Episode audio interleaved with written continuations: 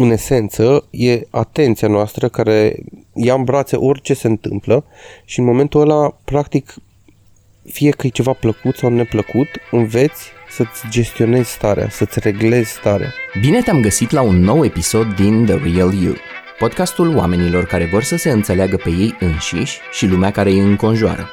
Astăzi vorbim despre mindfulness, starea și practica cu un om care cu asta se ocupă. Hai să începem!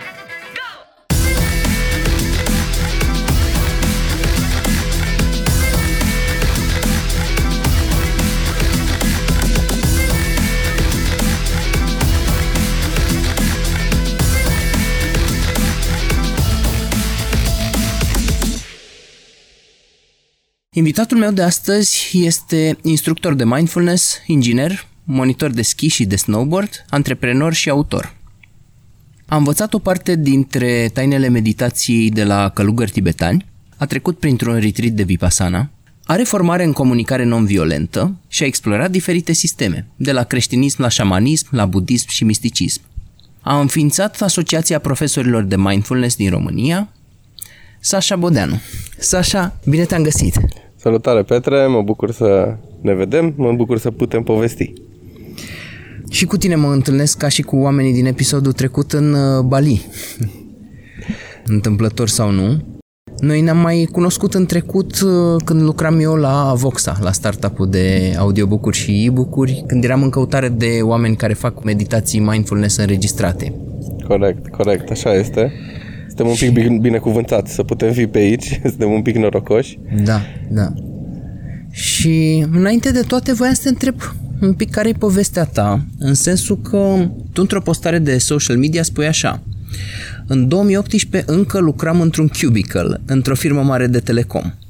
Dar visam la o viață trăită în tihnă, cu timp pentru mine, pentru cei apropiați, pentru micile și marile bucurii ale vieții trăite, nu ratate din cauza stresului și anxietății zilnice.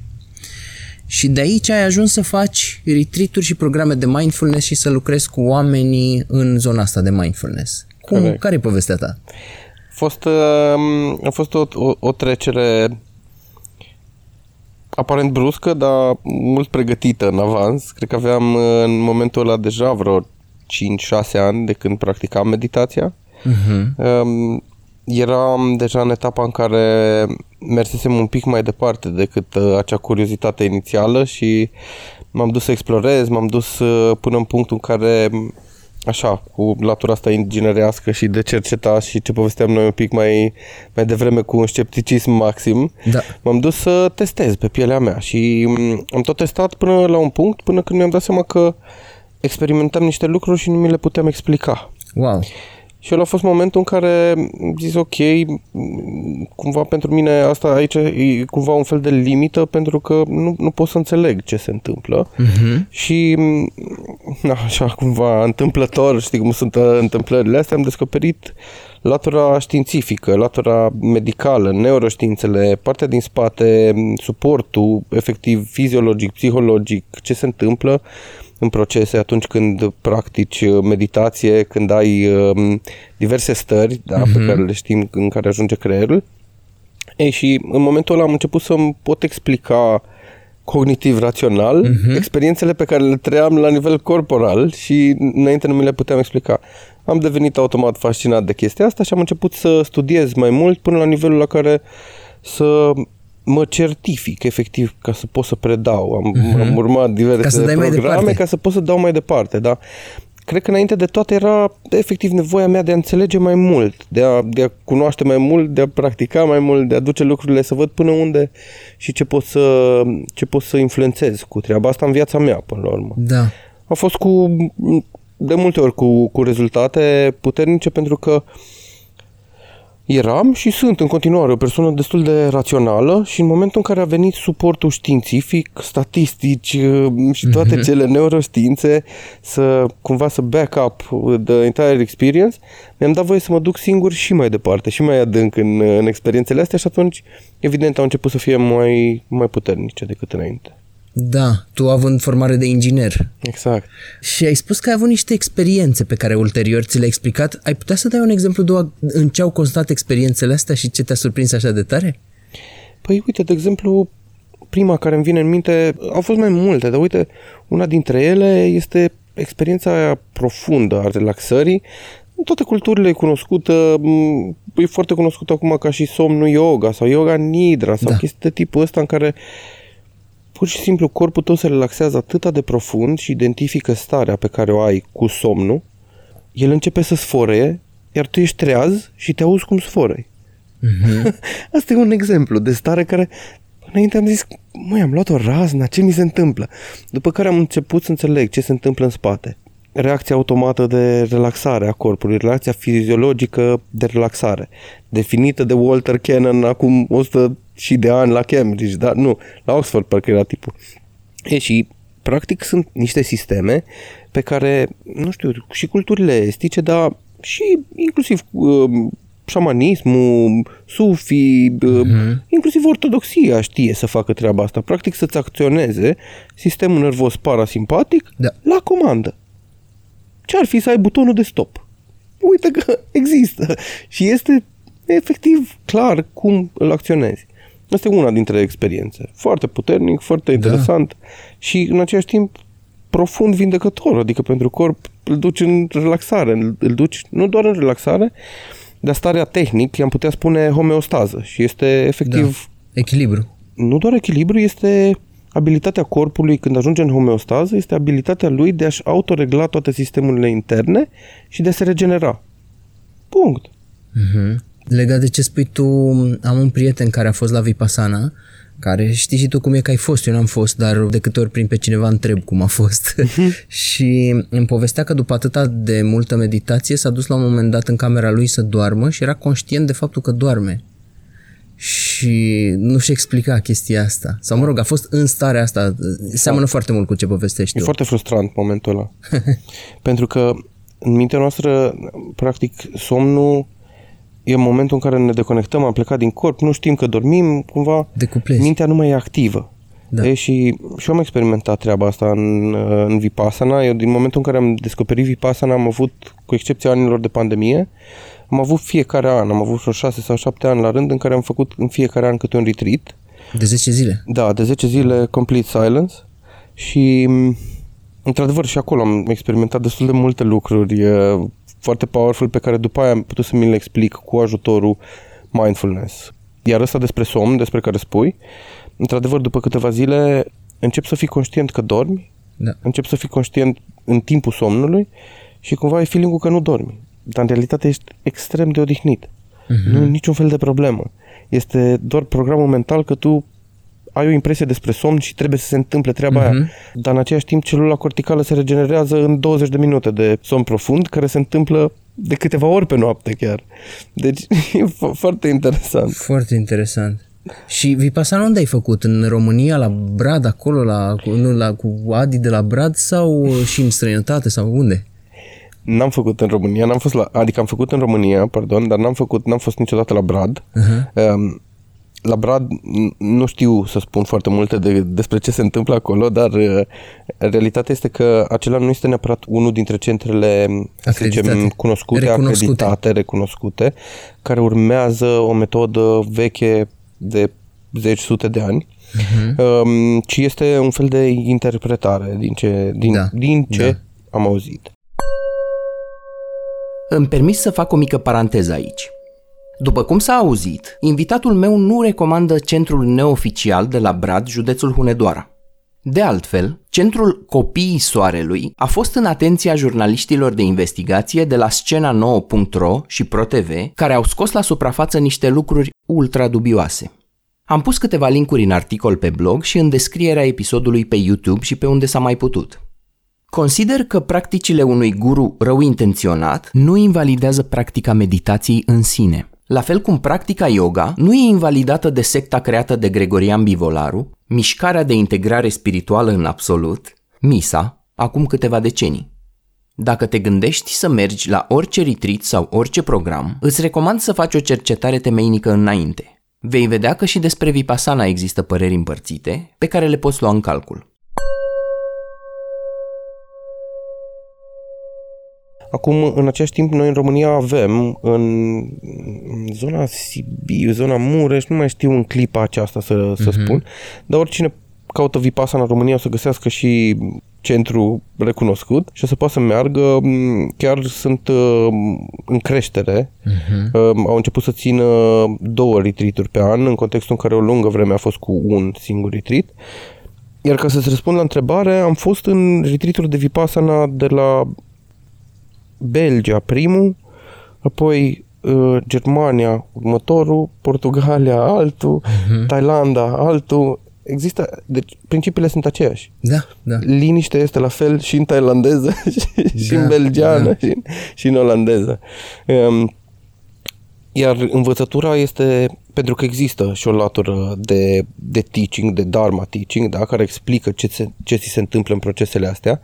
Um, ea poate fi selectată în absolut ce limbă dorești tu, primești niște căști, primești translator, uh-huh. um, e foarte, foarte ușor da. din punctul ăsta de vedere. Și e extraordinar să ai acea învățătură pentru că tu practic ai un parcurs de 10 zile și mintea ta trece prin diverse etape și nu ți le poți explica. Uh-huh. Și seara când vine momentul acestei învățături, care e o chestie de o oră, 40 de minute, începe să-ți explice ce te-ai gândit în timpul zilei și de ce te-ai gândit la lucrurile alea. Wow. Și este ca și cum cineva are un webcam în capul tău. E, e, e ireal. Noi toți credem că suntem foarte diferiți, dar realitatea mm-hmm. e că mintea ne joacă cu aceiași tipuri de feste tuturor. Super interesant.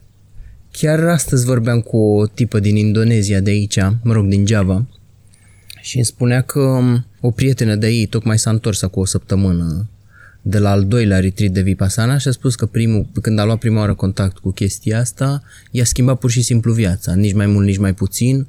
I s-a schimbat cu tot, și-a schimbat cu totul alimentația și multe alte obiceiuri și pentru cei care nu știu și ne ascultă, Vipassana o să spui tu mai multe, dar înseamnă realmente să stai în liniște și ai niște lucruri de respectat, e un program după care se desfășoară și meditezi mult. Poți să spui un pic mai mult despre ce se întâmplă acolo? Da, da.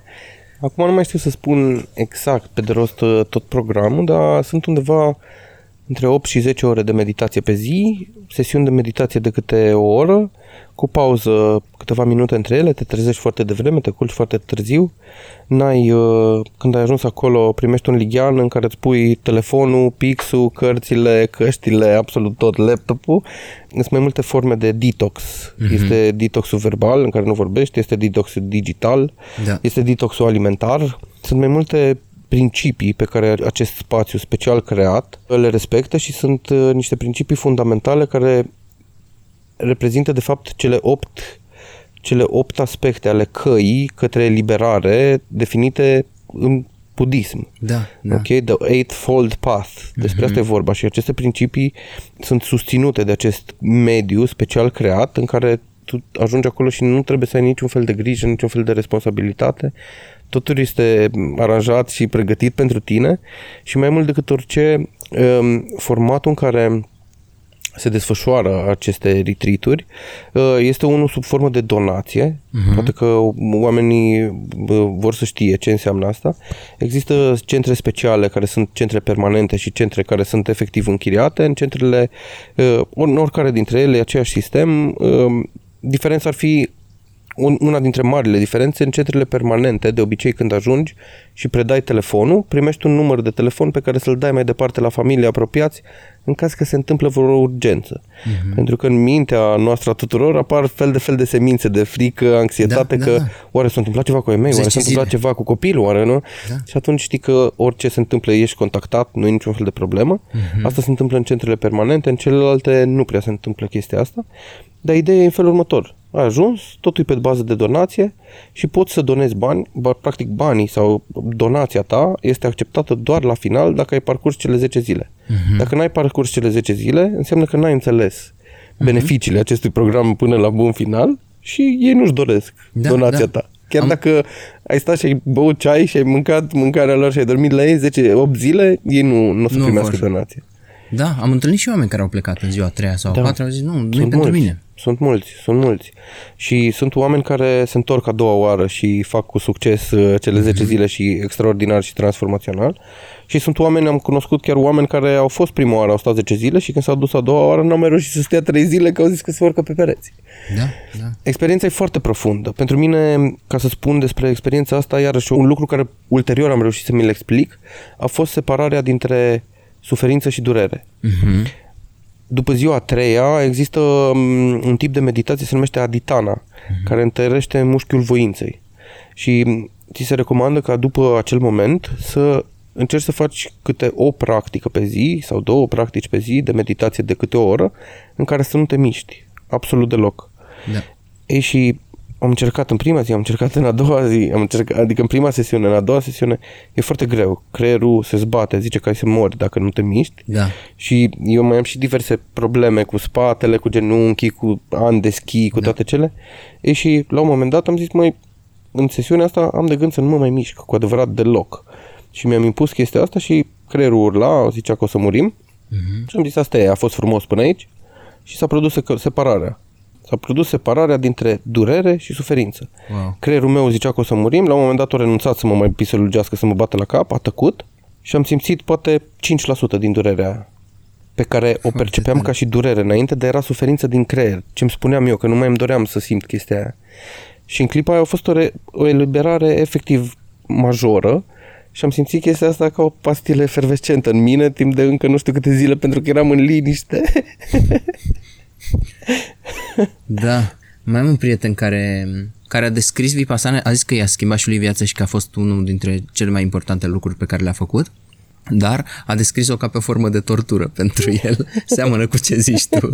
și mă gândeam să trecem acum de la forma asta super um, avansată de meditație și mult mai serioasă, cu care cere un angajament mult mai mare, la mindfulness, pur și simplu la ideea de mindfulness, pentru că studiile arată că și dacă faci câteva minute pe zi tot practica asta de a medita pentru câteva minute pe zi, tot determină o diferență în calitatea vieții tale. Uh-huh. Și atunci eu mă gândesc la oamenii care ascultă podcastul și care lucrează la multinațională, cum ai lucrat și tu, care au o rutină din asta în care sunt sedentari și stau ei în fața calculatorului sau work from home sau mai știu eu ce, și care sunt interesați de ideea de mindfulness în sine. Și voiam să te întreb ce e mindfulness din punctul tău de vedere? Că na, or fi mai multe definiții. Definiții oficiale, da, într-adevăr, sunt foarte multe. Este ceva care e destul de greu de tradus în limba română. Uh-huh. Am putea să-i spunem că e acel meta, faptul că ești conștient că ești conștient. Am putea să-i spunem în limba engleză awareness. Practic este, în opinia mea, este o calitate universal umană. O avem cu toții și poți să zici că este ca și puterea. Uh-huh. Unii avem mai mult, unii avem mai puțin. Este practic abilitatea de a-ți direcționa într-un anume mod atenția și să fii conștient de atenția ta. Dacă ea fuge, să poți să o aduci înapoi. Uh-huh. Dacă ea se ațintește asupra, nu știu, unei griji, unei provocări, unei probleme sau se bagă într-un lup de gânduri, cum este ruminația, Da. să ai abilitatea să ieși de acolo. Uh-huh. Dacă citești o carte, să ai abilitatea să te concentrezi la carte. Dacă te uiți la Netflix, să nu scoți și telefonul, să te uiți și la telefon în același timp. Da. Cam la asta se referă pragmatic, cumva. Da, da, da. Da, că de-aia și au, um, și în engleză e criticat cuvântul ăsta mindfulness, că uh-huh. uneori nu, nu implică foarte mult gândire sau minte, e prezență pură uh-huh. și au expresiile astea, mindful eating, mindful walking, mindful orice. Știi de ce? Pentru că ideea nu este de meditație în sine. Da. Ideea este de a fi prezent în ceea ce faci. Mhm. Realitatea este că tu poți să faci mindful walking și să faci ca o meditație în timp ce mergi. Da. Dacă tu îți simți stâlpile, dacă ești conștient ce se întâmplă, ești super prezent, ești acolo. Este efectiv ca într-o meditație. Dacă îți fugi atenția, o readuci înapoi. Uh-huh. E exact ca într-o practică de meditație.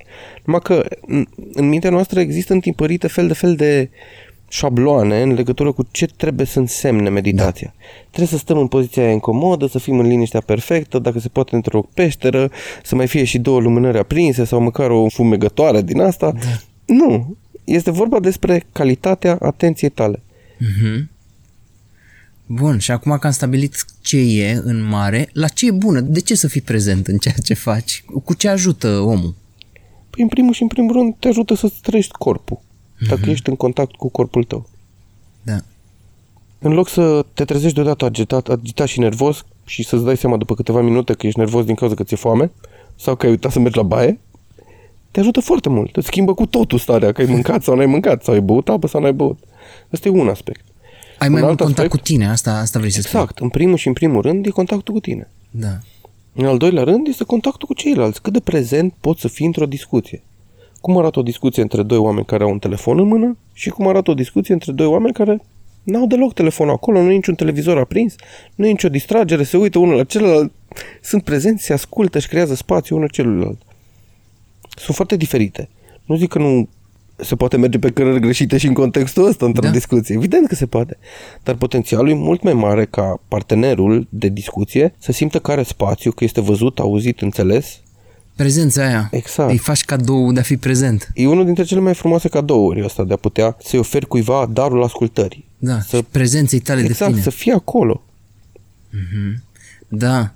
Asta mi-aduce aminte de un instructor de meditație, că am fost și eu la diferite grupuri de... Mhm. Eu am formare în uh, hipnoză și la fel sunt cât de cât familiar cu stările modificate ale conștiinței, dar mindfulness nu e hipnoză, e prezență, cum ai spus și tu. Și la um, grupulețul ăsta de meditație, când l-au anunțat pe social media, a fost cineva care a venit de desubt și a comentat și a întrebat, "Mă, da, dacă ne retragem așa în meditație, stăm noi în uh, lotus și medităm, nu cumva ne distragem de la problemele vieții, ne suspendăm și stăm noi într-o...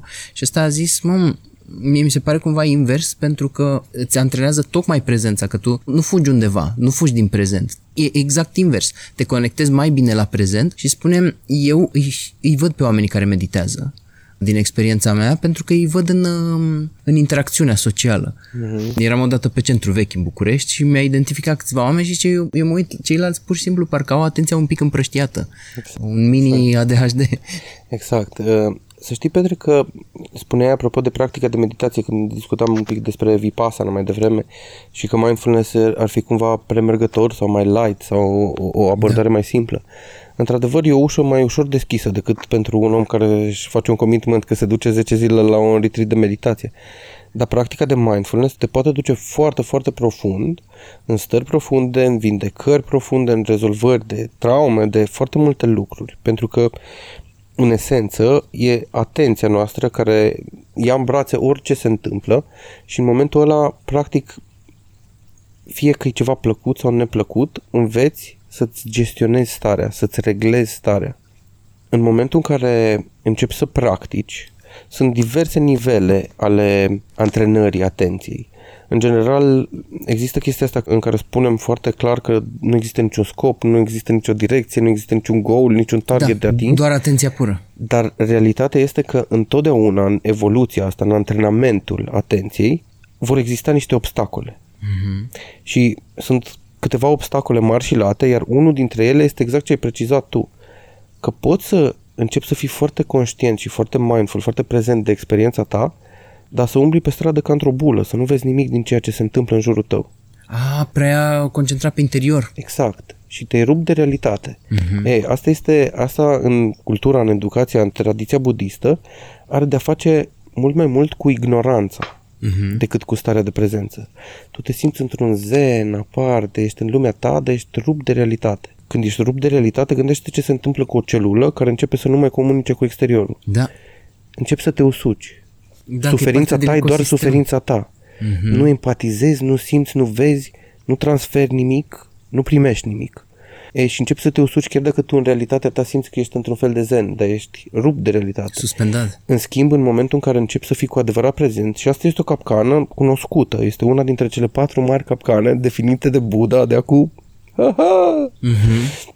Ei, în momentul în care ajungi în etapa asta, sunt practici care să te scoată din etapa asta, să începi să intri în contact cu ceea ce se întâmplă în jur. Da. Să redevii acea celulă care e parte din întreg și să poți să faci transferul. Da, da. Ai spus tu bine că multe tradiții spirituale includ uh, aspecte legate de mindfulness și de prezență. Știu de la un prieten care făcea arte marțiale, la ninjutsu e un antrenament în care stai în uh, beznă de plină sau te uiți într-o flacără de lumânare, dar task este să auzi, stai cu geamurile deschise și prima oară să auzi sunetele imediate, din clădire, din cameră, de la vecin, de la lift și așa mai departe, după care te duci tot mai departe și tot mai departe și realmente se aud da. câinii din cartier, după aia mai departe și devii foarte, foarte conectat pentru că, na, un, un ninja își antrenează atenția foarte, foarte bine ca să fie uh-huh. extrem de conectat la mediul înconjurător. Asta Ai făcut în... un context superb ca să facem acum un, o paralelă, la, nu, nu știu cum să zic, o paralelă, un highlight la chestia asta.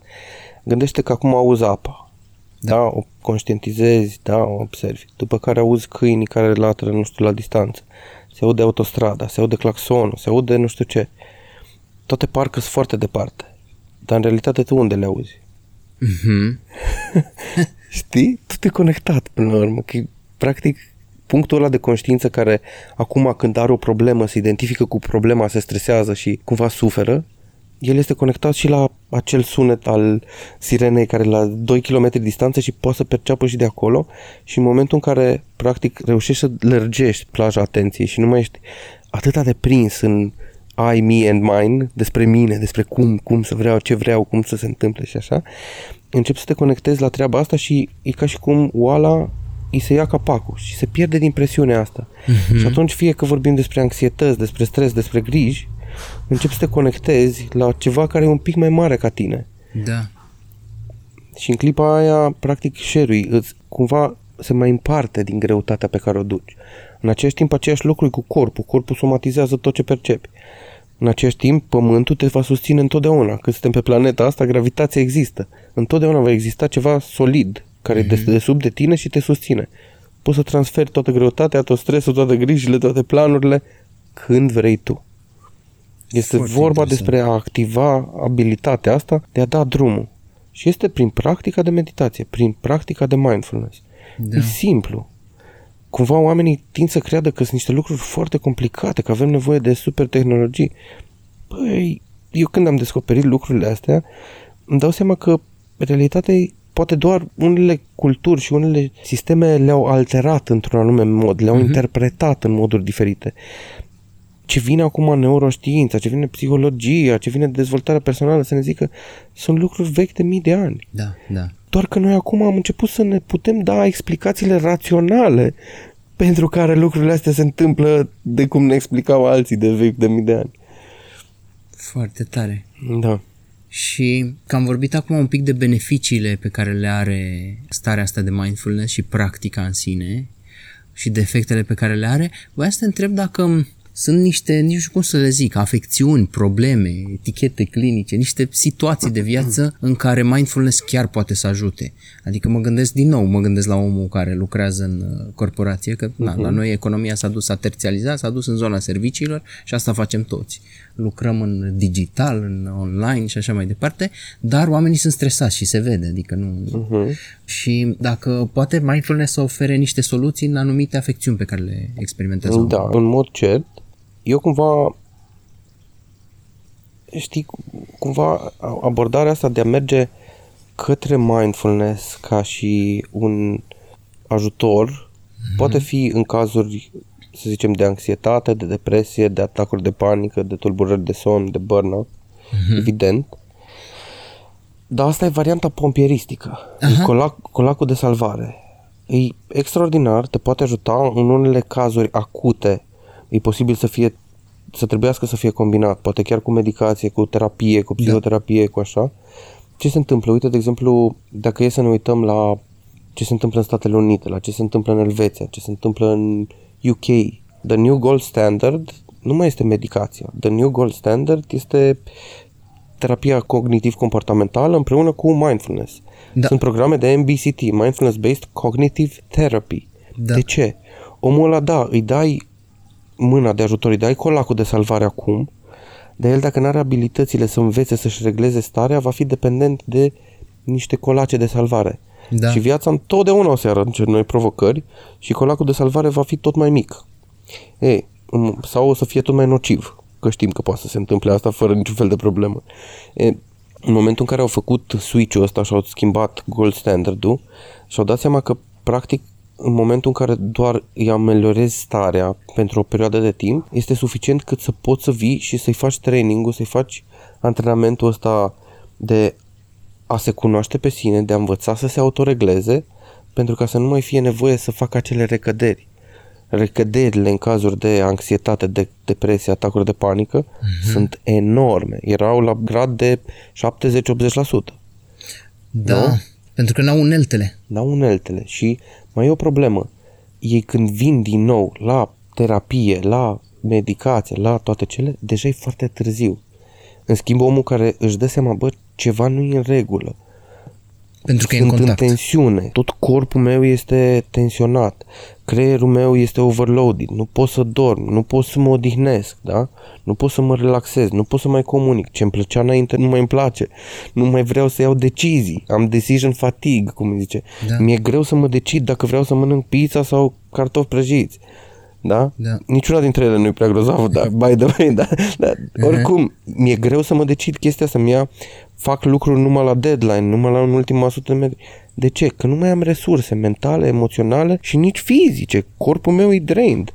Dacă nu învăț să-l duc în relaxare, să-l readuc în sistemul nervos parasimpatic, în ce ziceam un pic mai devreme, în Da. homeostază, n-am de unde. Și atunci, practic, mai suplinesc cu un cola, cu o cafeluță, cu Da. nu știu ce, care din nou ce face? Mă drăine și mai mult. E, îmi dă niște energie Cu o mână îmi împrumutată. dă, cu o mână îmi ia. exact, îmi dă niște fur de la mine cel din viitor. Da. Cum ar veni. E, există diverse lucruri și diverse direcții în care poți merge. Eu ca idee lucrez și în format de grup și în format de, de, de unul la unul cu oameni și care vor să facă cealaltă latură și mult mai recomandabilă în sensul în care sunt top performeri că sportivi de performanță, că merg la Olimpiade Balcaniade, mm-hmm. Că sunt top management, că sunt antreprenori, care își dau seama că odată ce învață să-și gestioneze stările, să se folosească de adrenalina și cortizolul ăla pe care oricum îl avem cu toții. Reacția mm-hmm. fiziologică la stres e normal. Da. Dar dacă știi să o gestionezi și să nu duci, să nu duci mașina până la 12.000 de rotații pe minut, să-i scoți pistoanele, poate să fie o curbă de performanță crescută extraordinar de mult. Ideea este următoarea. Poți să te folosești de asta ca și colac de salvare, dar în general, în situațiile cele mai dificile, Asta nu e o soluție de urgență, asta e o soluție mm-hmm. de termen lung. Există da. unelte, tehnici, exerciții pe care le poți face și pentru colacul de salvare, cum ar veni, dar asta e partea pompieristică. Eu lucrez cu oameni pe asta, dar o lucrez pentru o perioadă scurtă de timp. După aia învăț ce să facă ca să nu mai ajung acolo. Mm-hmm. Și asta e partea care îți, până la urmă îți influențează toată calitatea vieții, toate relațiile, tot business, job, ce vrei tu. Foarte tare. E, nu vreau să pară că e panaceu, că sunt multe cazuri Corect. care în care nu ajută, care efectiv poate să fie nasol, poate să fie, dacă e cineva cu o traumă acută, nu poți să-l duci acolo, că îl retraumatizezi. Da. Dacă e cineva care nu, adică uneori nu e suficient să îți iei o aplicație și să asculti o meditație, dacă nu e cineva care să-ți creeze spațiu de siguranță, cortexul tău, neocortexul tău să simtă că este într-un spațiu de siguranță protejat cu un sitter, cu un om de încredere, e foarte plauzibil să-ți faci mai mult rău. Mm-hmm. Dar realitatea e că ales cazuri foarte izolate și foarte puține. Există abordări specifice de mindfulness pentru traumă, pentru PTSD, pentru N lucruri. Trebuie niște oameni specializați, la fel cum trebuie și psihoterapie sau, eu știu, psihiatri specializați pe anumite lucruri. Da, da. Mi se Sunt pare multe foarte, tipuri de meditație și multe tipuri de mindfulness pe care le poți practica. Mi se pare foarte echilibrată perspectiva ta. Și dacă tot vorbeam de acronime, ai zis MBCT uh-huh. uh, și e foarte interesant uh, terapia cognitiv-comportamentală cum evoluează și descoperă noi lucruri și le adoptă. Au descoperit partea cu importanța corporalității, de exemplu. Mai e un acronim pe care l-am văzut la tine pe site și anume MBSR, Mindfulness Based Stress Reduction. Poți să ne povestești un pic despre chestia asta? Sigur. Să traduc în primul rând, se numește Mindfulness Based Stress Reduction, e reducerea stresului prin tehnici de mindfulness. E un program care a apărut acum 40 de ani în Statele Unite, într-un spital din Massachusetts. Este un program dezvoltat de către un profesor de microbiologie celulară, care la rândul lui a studiat foarte mult culturile estice și a avut această minte inginerească care a putut să și înțeleagă ce se întâmplă în procese, exact ce spuneam eu. Uh-huh. Asta descoperisem la un anumit punct procesele astea care au și legături cu neuroștiințele și cu ce se întâmplă în fiziologia omului și cum se schimbă anumite lucruri în chimia internă, cum se schimbă lucruri în, la nivel de cortex, efectiv antrenamentul pe care îl faci, antrenamentul atenției, produce schimbări vizibile la nivel de cortex Mm-hmm. Pot fi vizibile chiar în timp real, cu fMRI, care îți măsoară în timp real activitatea da, cerebrală, poate magnetică. să fie văzut în timp real. E, rezonanță magnetică la nivelul la care se face un RMN, poți să faci un antrenament de 8 săptămâni și să vezi că s-au schimbat lucruri la nivelul creierului tău. La fel cum antrenezi un mușchi când îl pompezi. Asta uh-huh. se mhm. întâmplă și aici. Pentru că, în esență, asta se întâmplă practic când tu antrenezi anumite zone ale creierului, atenția fiind direcționată către ceva anume, zonele respective ale creierului se vascularizează, se oxigenează și încep să funcționeze. Dacă eu sunt în panică, în starea de alertă, tot sângele meu vine până la nivelul amigdalei, da? Până la nivelul acela din creier care are de face cu supraviețuirea mea. Da, nu ești da. tu când ți-e foame, nu ești tu când ești nervos. Nu. Păi n-am cum să fiu eu, pentru că toată partea de creier care are de face cu gândire logică, empatie, eu știu, rațional, nu e vascularizată. Cum să țin minte? Cum să-mi aduc aminte când sunt panică și pe scenă sau vorbesc în fața colegilor? Când n-am cum să-mi aduc aminte. Uh-huh. Pentru că nu primește sânge zona respectivă a creierului. E, MBSR-ul, că am luat-o în altă direcție, MBSR-ul e un program pe care l-au introdus, am zis, acum 40 de ani în Statele Unite în spital. Au lucrat uh, John Kabat-Zinn, se numește domnul ah, care, da, care da. l-a adus. Și John Kabat-Zinn a primit la început uh, atâta de multă încredere încât i s-au dat doar acei pacienți care nu puteau fi tratați în niciun alt mod. Mm-hmm. Erau în suferințe groaznice și nu funcționa niciun alt fel de terapie. Și în timp a început să primească pacienți pentru foarte multe afecțiuni, de la fibromialgie la IBS, care e Irritable Bowel Syndrome, da? da. Nu știu cum s-ar traduce asta în română. Sindromul colonului iritabil. Exact. Da. Um, psoriazisuri, uh, stres, anxietate, tulburări de somn, atacuri de panică. În timp, practic în cei 40 de ani, din cei 40 de ani până acum, numai în Statele Unite, prin programul ăsta de MBSR condus de ei, au trecut peste 30.000 de oameni. Ăștia sunt da. oameni care n-au scăpat de studiu statistic mm-hmm. și rezultatele sunt incredibile. Da, da. Efectiv sunt uh, statistici și rezultate măsurabile, incredibile. Iar MBCT-ul este un urmaș al MBSR-ului, uh-huh. pentru că Mark Williams din UK a venit și a preluat programul de la John Kabat-Zinn și l-au implementat în UK tocmai pentru că erau la un nivel la care nu știu cum, pe unde să mai scoată cămașa vis-a-vis de mental health. Da. Și asta se întâmplă global, la nivel la care știm toți, stres, anxietate, toate cele, până la nivel de suicid, unde ajung să fie mii, zeci de mii de cazuri de suicid da. în fiecare din țările europene, dacă da, e să le da. luăm pe rând. Da. Foarte interesant. Înainte să vorbim un pic despre programele tale și retriturile tale, vreau să facem un mic uh, ditor din asta și să te întreb cum ți se pare ție în lumea asta la altă, să zic așa, că tot ai zis de lumea vestică și de Europa și de mm, stilul nostru de viață, cum ți se pare aici, de exemplu, în Bali, cum ți s-a părut când ai fost în India, în Thailanda, cum ți se par oamenii de aici și ce ai învățat de la ei? Mi se pare că pot să fie foarte fericiți cu mult mai puțin. Uh-huh. Sincer, mi se pare că în același timp ce discutam și un pic mai devreme, ei trăiesc într-o abundență fantastică. Da. Și cred că este și datorită faptului că ei sunt atât de conectați cu natura, sunt atât de prezenți, sunt atât de atenți. Mi se pare foarte interesant uh, când ajungi aici, în primă fază, după ce ai venit din Europa, cumva ți se pare că parcă totul se mișcă cu încetinitorul. Da. Te duci, comanzi un cappuccino, durează 20 de minute până vine. Bă, nene, dar ce fac cu el? Dar ei, practic, fac lucrurile în ritmul lor și asta chiar discutam la un barbershop despre treaba asta și ziceau niște australieni că ăsta e și motivul pentru care oamenii se tot întorc, se tot întorc aici, pentru că de fiecare dată când vin, ei preiau din starea acestor oameni. Uh-huh. Și oamenii ăștia sunt foarte ancorați în starea lor. Da.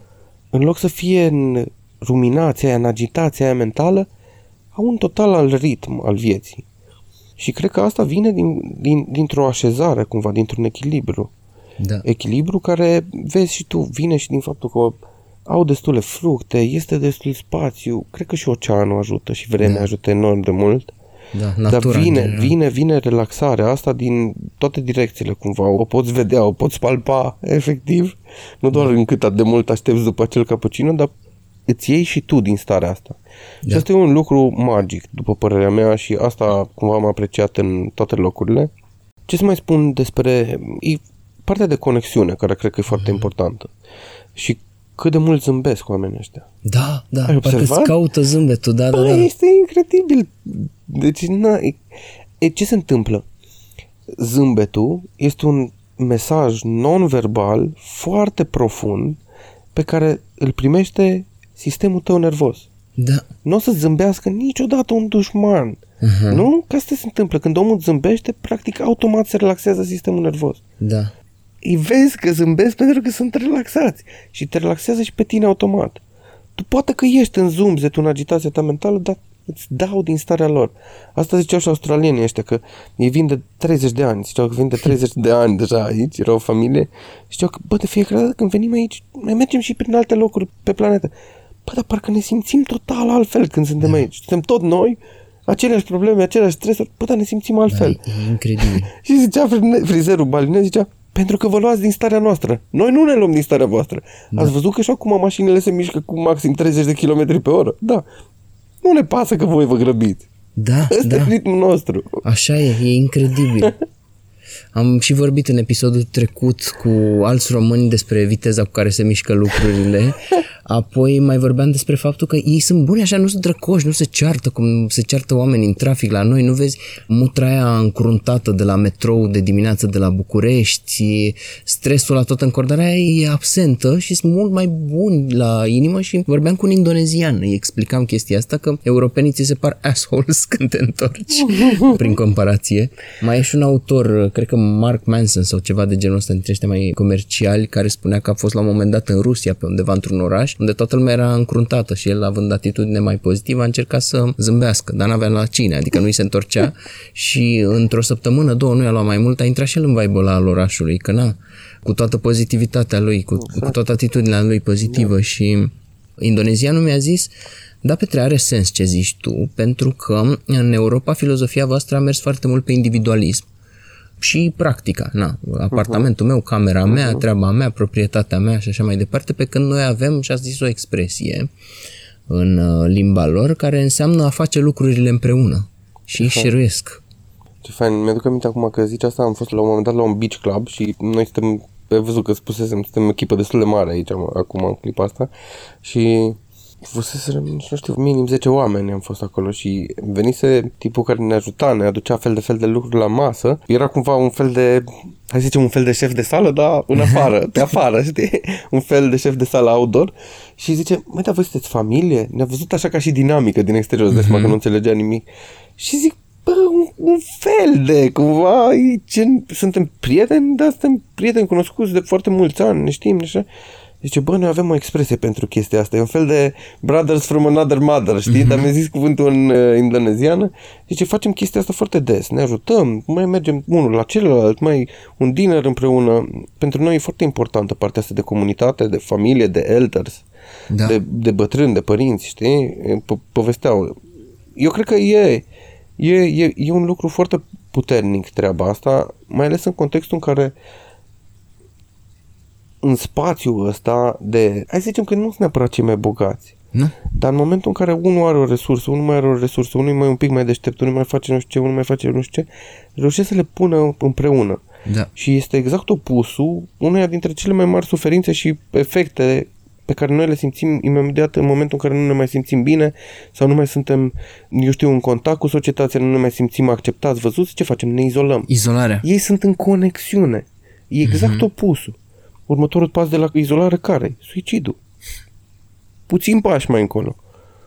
Da.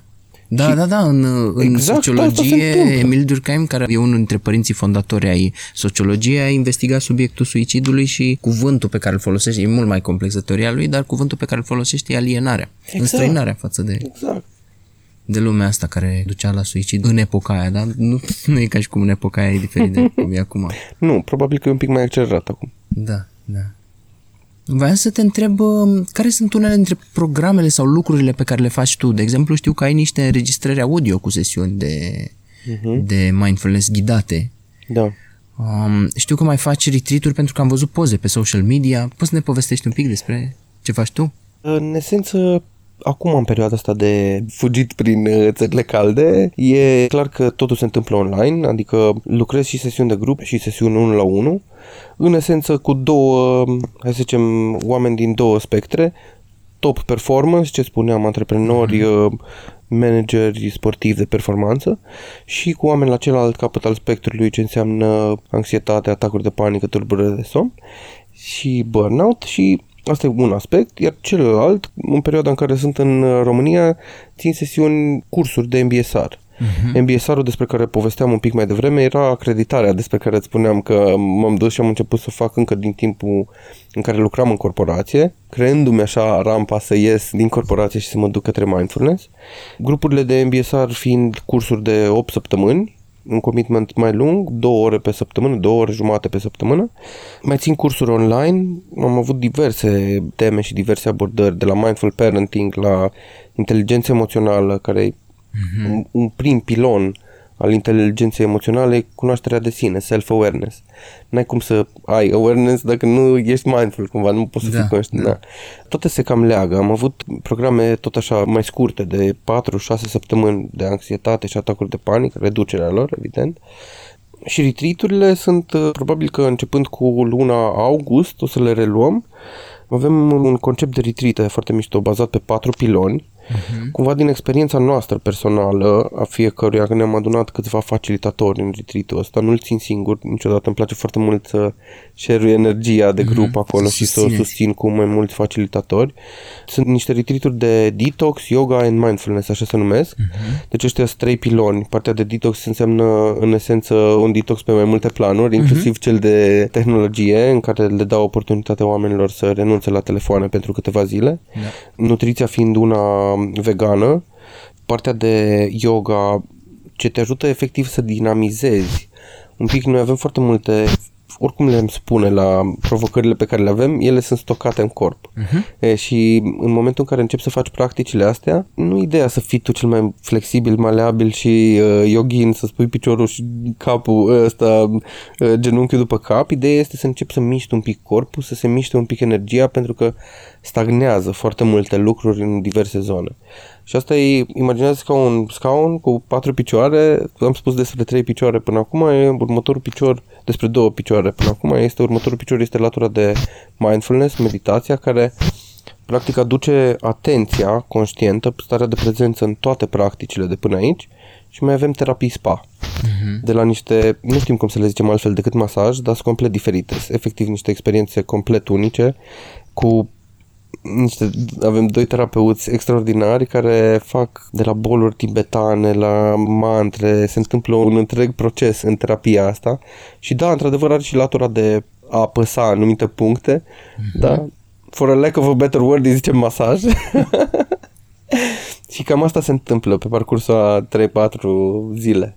Foarte interesant. Și dacă oamenii vor să te găsească online sau vor să afle mai mult sau să te contacteze, în afară de site-ul tău care e, dacă știu eu bine, sașabodeanu.ro scris S-A-S-A. Exact, exact. H, S-A-S-A-bodeanu.ro Unde mai ești tu prezent? Pe sasabodeanu.ro, ce drept nu am pus foarte mult atenție pe acel website, e ca okay. un landing page pentru pagina de MBSR în care oamenii pot vedea mai multe despre programul ăsta, dar mă pot găsi și pe Facebook și pe Instagram, exact ăsta e numele uh-huh. Sasha Bodeanu minus mindfulness, sau să scrie doar Sasha Bodeanu mindfulness și vor găsi, uh-huh. vor găsi numele, poate să-mi dea un mesaj, putem să, putem să comunicăm fără niciun fel de problemă. Sasha, mulțumesc mult de tot pentru toată contribuția asta. Sunt sigur că sunt oameni care o să le folosească ce au auzit în episodul ăsta de podcast. Mă bucur, Petre, și îți mulțumesc pentru invitație și eu sper să ajungă la cât mai mulți oameni să planteze măcar niște semințe de curiozitate, dacă nu mai mult. Exact, exact. Noi doi am vorbit un pic mai devreme și am zis că suntem sceptici. Să știți că și eu m-am dus către practicile astea, în primul rând, din scepticism.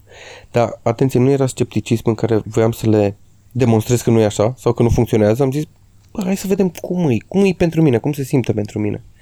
Și realitatea că se simte extraordinar. Am cred că deja 10 ani de când nu mi-am luat nicio vacanță de la mindfulness, e peste tot cu mine și cumva îmi schimbă calitatea vieții. Efectiv mă lasă, îmi permite să mă bucur mai mult de viață, de relație, de mâncare, de ce îmi place și să procesez ceea ce nu-mi place, să nu-l bag sub pres și să-l procesez, să-i dau drum. E powerful, e puternic pentru mine, m-a ajutat enorm de mult și știu că de-a lungul anilor ăstora, 4-5 de când am început să lucrez cu alți oameni, au fost mulți oameni care au beneficiat de pe urma practicilor ăstora, care sunt înșelători de simple. Da. și nu trebuie mult ca Da. să le faci. Da. Da. Mersi mult! Cu drag, Petre, cu drag, să ne fie de bine și să vă fie și vouă, ascultătorilor, de bine. Numai bine!